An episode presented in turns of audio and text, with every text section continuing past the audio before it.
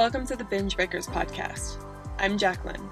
I am here to teach you how I overcame bulimia and my binge eating disorder, and how you can too.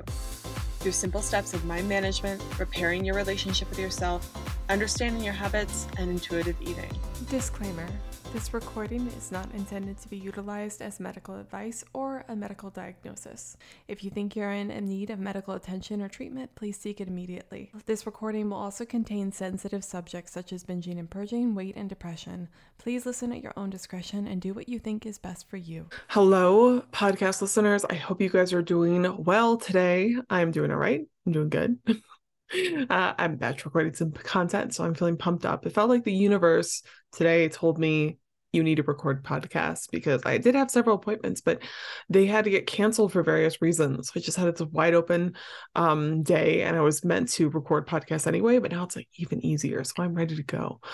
Uh, but today I wanted to talk about surprising and possibly uncommon. Some of them aren't as uncommon but surprising reasons you may be binging. Some reasons that you may not think about when you actually turn to binging. There there are obvious ones like you're not eating enough you're being mean to yourself that sort of stuff but i feel like we talk about that all the time. I want to talk about some obscure things based on my experience with my own bulimia recovery journey and then also with my clients that i talk to and uh, share that with you and maybe some of them will hit home and I find also that when you know why you're binging, it becomes easier to solve the problem because you understand why you're utilizing it.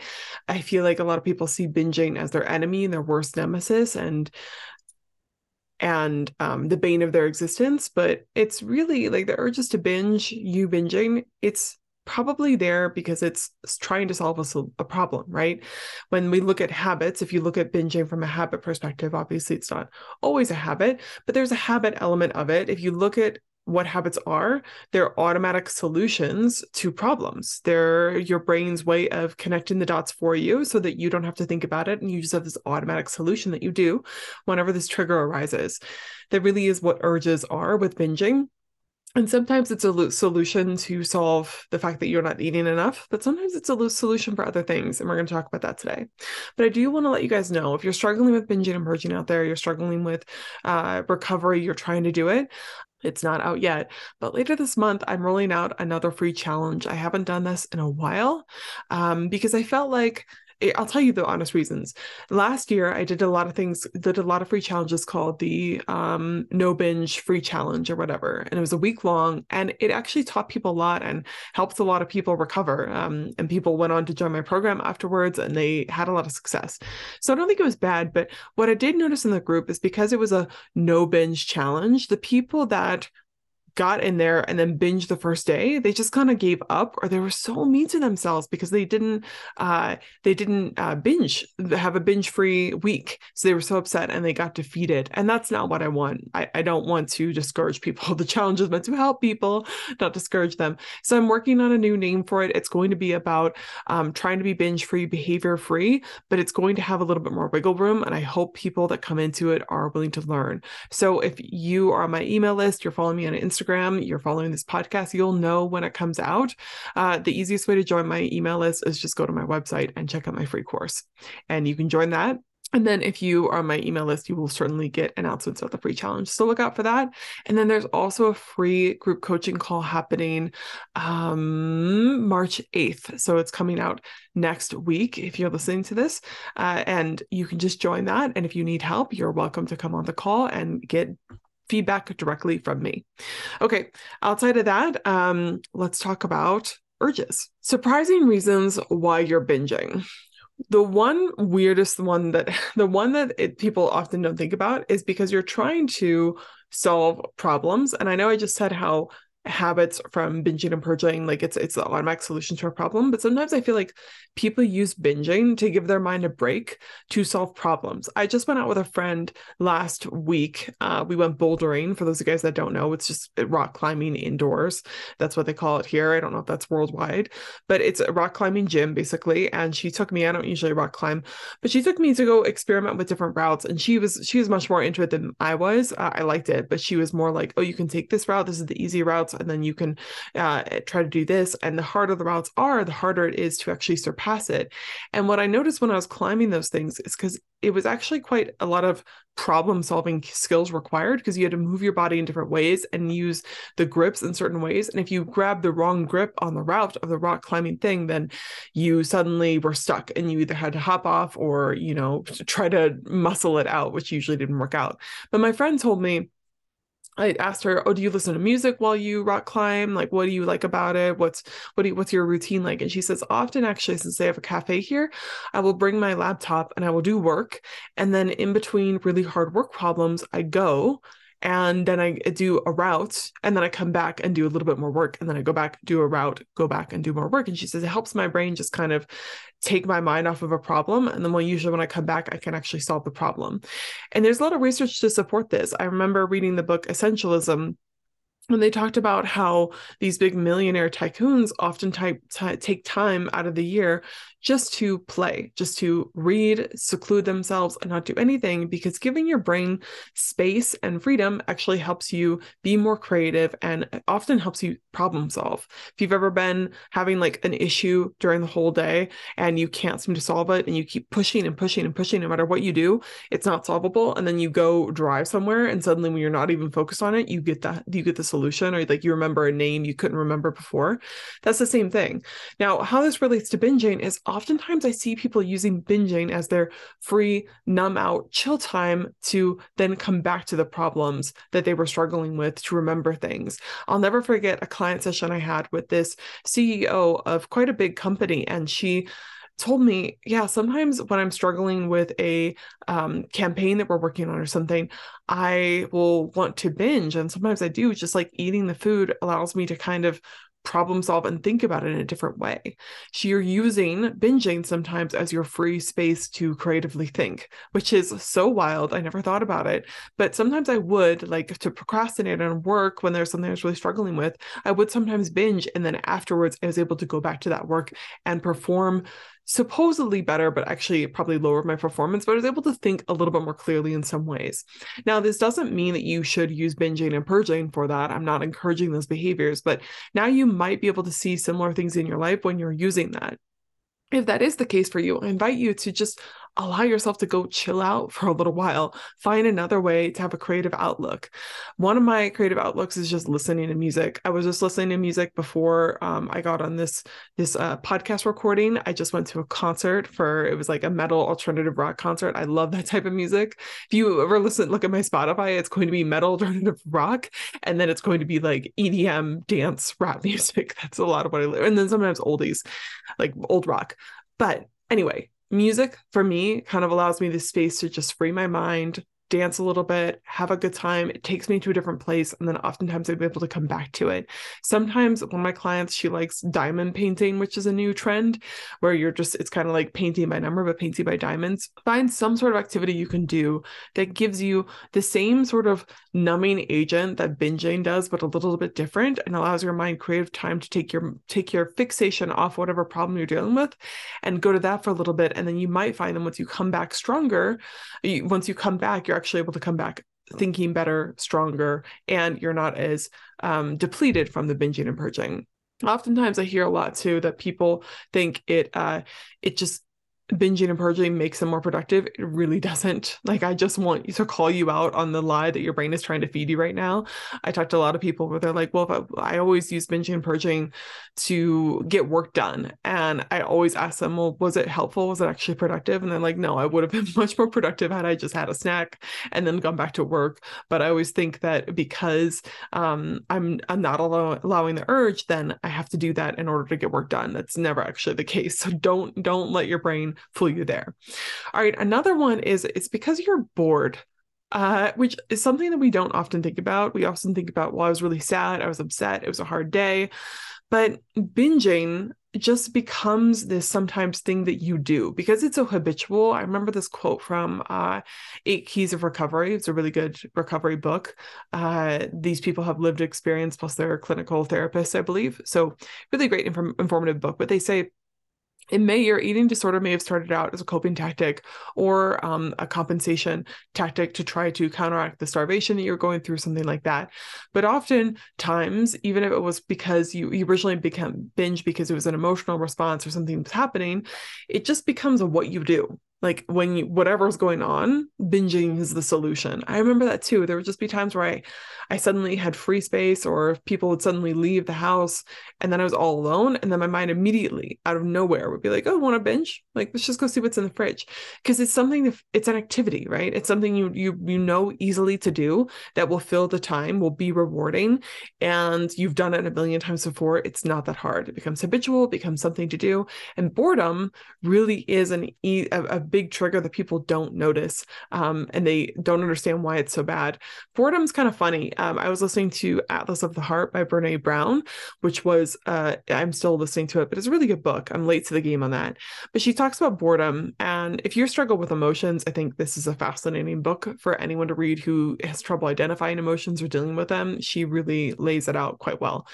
But boredom was an interesting one. And she said boredom is actually um, something that uh, helps you access your creativity. I'm butchering the quote. Let me find it actually. She said, Brene Brown says, the lack of stimulation that defines being bored gives our minds room to play and grow. I love that. So boredom's super uncomfortable. And she said it usually manifests in either frustration or anxiousness. I found boredom always unsettling because since I was so used to using my eating disorder to fill my time, when I was actually bored, I didn't really have any thoughts rolling around in my head, which is crazy to think about now because I feel like now I'm, I'm constantly thinking about things. But when I was going through my eating disorder, I was so fixated on my eating disorder that I had kind of, and this is not the case for everyone, this is just the case for me. I felt like I had lost the ability to creatively think or know what to do with my time when I wasn't eating or wasn't distracted by mandatory things like work or my relationship or something like that. So, therefore, boredom, when I was suddenly faced with, I don't have anything to do, I don't know what to do, tons of either either there was nothing going on in my brain which was super scary or um, tons of unsettling thoughts rolled in like you're such a horrible person. You're disgusting. You're fat. Whatever it was an abusive thing i wanted to say to myself that day. So boredom really like it either turned nasty or it turned to nothing which was scary. And, it, and that also made me feel terrible because it's like well, you can't find a way to entertain yourself? What's wrong with you? What I should have done and what has helps me now is actually being bored is quite a good thing because I always ask clients like what's the benefit of boredom? Because it's a big trigger for a lot of people boredom, when you allow yourself to be bored and you don't tap out with your eating disorder, it's actually quite beneficial because then you have to be forced to find other creative solutions. You have to think about different things. Sometimes maybe you start thinking about things that you haven't in a long time. Yesterday, uh, I dropped, I, I needed to take the car somewhere and it was, it was out of my um basically I needed to be somewhere without Wi-Fi yesterday, and which sucks because I'm like I have work to do. But when I, where I was without Wi-Fi, I was able to just use my notes on my computer, my laptop, and actually just ended up being really creative because I didn't have any distractions. I couldn't use my phone, I couldn't use my computer, and I just had to type and I had posts to make for the following day. And I just wrote out those posts just using my own imagination, my own brain. And at first, my brain was really resistant to it. Just like when we're bored, we're like, we need to find something to do. We need a quick hit. We need that, we need that dopamine, right? But when you can just sit with it for a second, you might find that there's other solutions. And sometimes it's really helpful to be bored for a little bit. So, again, you can have what we were talking about before the creative problem solving solution. Boredom's actually a friend. If you take anything away from this, think about boredom as the access for the creative side of you and a potential for you to do something new, to do something that you really like, or to figure out something that would be really good for you. Or think about something you haven't thought in a while, thought about in a while, but you actually need to do. Boredom is a really, really good thing. And I think it's healthy to be bored every once in a while. I remember being bored all the time as a kid, and that led sometimes to the best days. I grew up in the country and I didn't have neighborhood kids I could hang out with. So a lot of times I filled my boredom by going outside and playing with the farm animals or making up some sort of game, that sort of stuff. And it was probably actually really helpful for my development, even though I was a little bit isolated. Maybe that wasn't as helpful for me. Okay. Another reason you might uh, be binging is because you're scared to let go. Maybe you have a little bit of FOMO. And this is a hard one to talk about, but I do see it a lot. First of all, if you're scared to let it go, don't feel bad about it. That's pretty common. I mean, your eating disorder is likely a big piece of your life right now. And to be told, well, it's got to go away, you can't ever binge again, that makes you feel very restricted and it almost makes you feel like well because i can't have it again i want it right? And what's what's what life going to be like without it? If you don't know what your life is like without your eating disorder it is hard to let go of it. I would if i were you try to figure out well why are you scared to let go of it? What do you think is going to happen? What's the fear there? And how could you maybe address that fear? How could you approach that fear? Is it really going to be such a horrible thing to let go of it? And i always like to tell people no one's making you give up your eating disorder. You don't have to give up your eating disorder. You don't have to give up binge changing. But it's often important it's often important to look at what's your life going to be like without binging we are so scared to let it go sometimes and think about well here are the damages if we keep keep it in our life and um but like what's our we don't know what our life is going to be like but let yourself dream a little bit i haven't said that in a while but let yourself imagine and daydream about what your life could be like if you weren't binging and get to the nitty gritty details. Oftentimes, I hear the surface level things of, oh, I'd have more time, I would be healthier. But what does that actually look like in your life day to day? How would your life change? How would your relationships be affected? How would your work life be affected? How would your hobbies be affected? What do you think you might start doing? What benefits would you get? What actions what would, what would your life look like at six o'clock in the afternoon if you weren't binging and purging? That's really specific and important to look at and maybe helps you be able to let go of it a little bit more because you understand there's something on the other side. And oftentimes what's on the other side is bigger. And i've just posted on my instagram just a fun carousel of things i did over the weekend. But the main point of that was living your life outside of bulimia is highly important because it shows you that there's a life bigger than your eating disorder. And I think when you're scared to let go of your eating disorder, you think it's because your eating disorder is offering you something that life outside of your eating disorder can't. And something cool to know is that once you, when you get through recovery, I have found, and I think this is the case for a lot of people, that your desire for the things your eating disorder gave you goes down. You don't, I don't want to binge anymore. I don't like, and I say that truly, like, I really don't want to binge anymore. I never really usually have the desire for it. The most desires I have to binge is like eating a bunch of food when I'm really hungry. And even then, it's nowhere near the desire I had for food when I was going through bulimia. You don't want that anymore. And you don't want to do unhealthy things anymore to your body. You really just want to live your life it's almost like breaking up with an ex. I remember my ex from high school, um, which is hilarious. Like I think of them and I'm like, how did I ever date someone like that? Why would I ever want to be with him? But I did at the time. That's what bulimia is like. And that's what breaking up with bulimia is like. Okay. Um, the other reason that might be surprising to you is that you're in physical or mental scarcity around food. And the physical one's obvious, like you're just not eating enough. But the mental scarcity is one that I've talked about a lot, but I want to just reiterate it as many times as possible.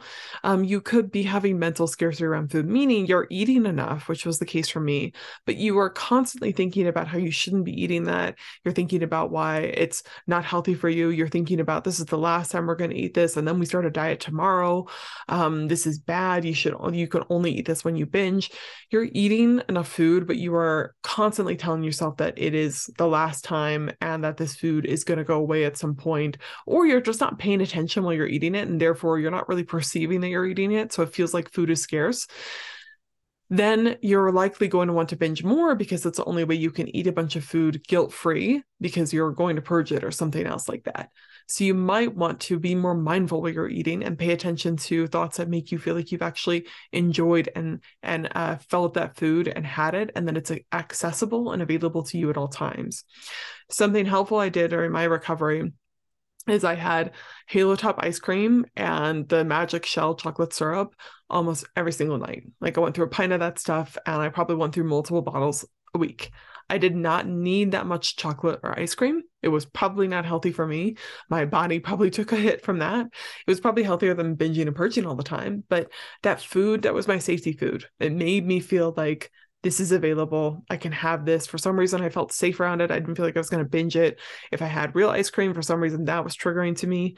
But I ate that every single night and that taught me and and during that i like i really thought about how like this is okay this is available to you we can have another pint tomorrow this is tasty you're allowed to have this you're allowed to eat it and digest it you don't have to purge it. That really built abundance with food.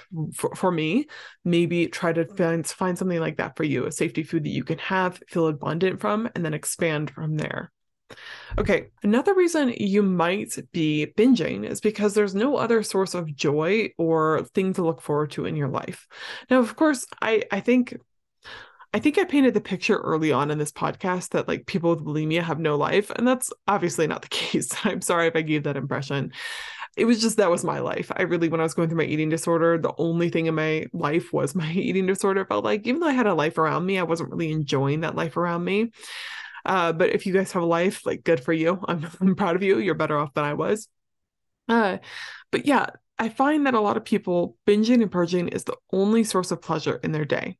The only time they allow themselves to take a break, a lot of busy moms, moms I talk to with jobs, binging is the only time they allow themselves to actually rest and and take a break because otherwise they feel guilty. They feel guilty for binging too, but they feel like well they have to binge, so then they go ahead and do that. But yeah, binging becomes your only source of pleasure or joy throughout the day. You really need to open up your life and make sure you have other things to look forward to, regardless of whether you're binging and purging or not. Like this is something you want to do, whether you are trying to recover actively or not, is set up things in your life that you have to look forward to and make your life bigger than bulimia. I talk about this in my course. There's a module about this, but I talk about a bulimia, your eating disorder takes up so much space in your life. And it's important to do all the other tactics that we're talking about but it is also important just to crowd it out. Like I think about something Brooke Castillo said a long time ago, and she said, What if your life was so amazing that you didn't need to turn to food for pleasure?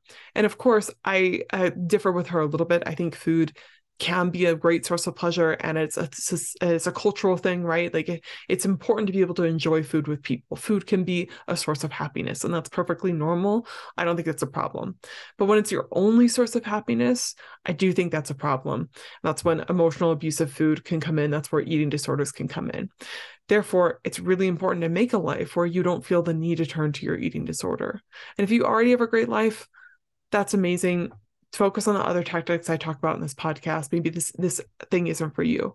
But if you really feel like my eating disorder is the only thing I really look forward to, that is probably an issue, right? And you probably need to find other things. Something I've been working really hard on this year is making new friends and rekindling old friendships, especially here in Colorado, and then trying to see people at least on a semi-weekly basis. I'm kind of a I'm I'm I'm totally even though I'm recovered, I am such an isolator. Like I'm really good at isolating and not talking to anyone outside of work if I don't want to but I know that I feel happier when I actually talk to people.